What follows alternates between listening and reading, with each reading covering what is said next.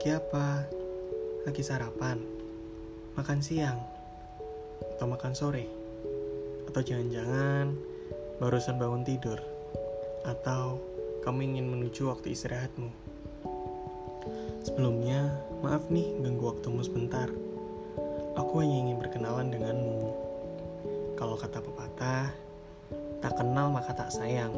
Jadi, biar tambah sayang, kita kenalan ya. Aku mau buat podcast nih.